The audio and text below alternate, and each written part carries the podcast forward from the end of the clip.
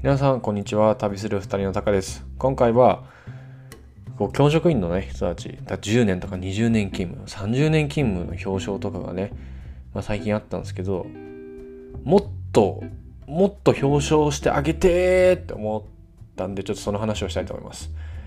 えっと、1学期終わりぐらいになると、なんか表彰、なんか、ね、急にね、職員室の中でこう、先生が2人名前呼ばれて、まるまる先生、まるまる先生、勤続20年。勤続30年おめでとうございますっていうので、ね、みんな拍手。わーって拍手があって表彰状渡されるわけですよ。でその人たちもすごい嬉しそうに「ありがとうございます」みたいな。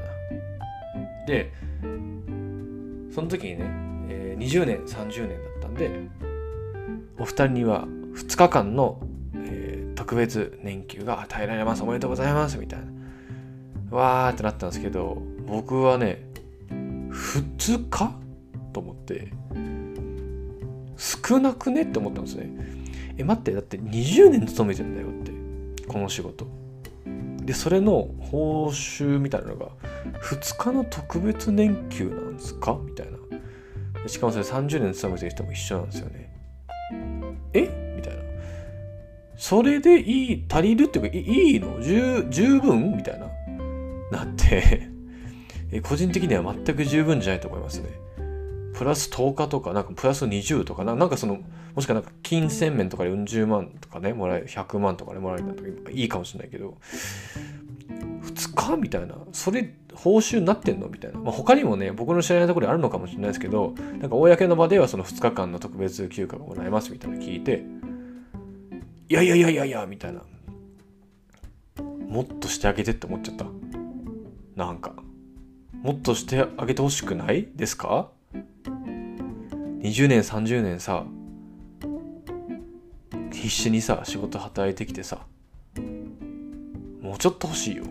俺だったらもうちょっとあるんじゃないと思っちゃうけどね。思ってるしね現にね。どうなんだろうどどうですかね。ずれてる？俺俺ずれてんのかな？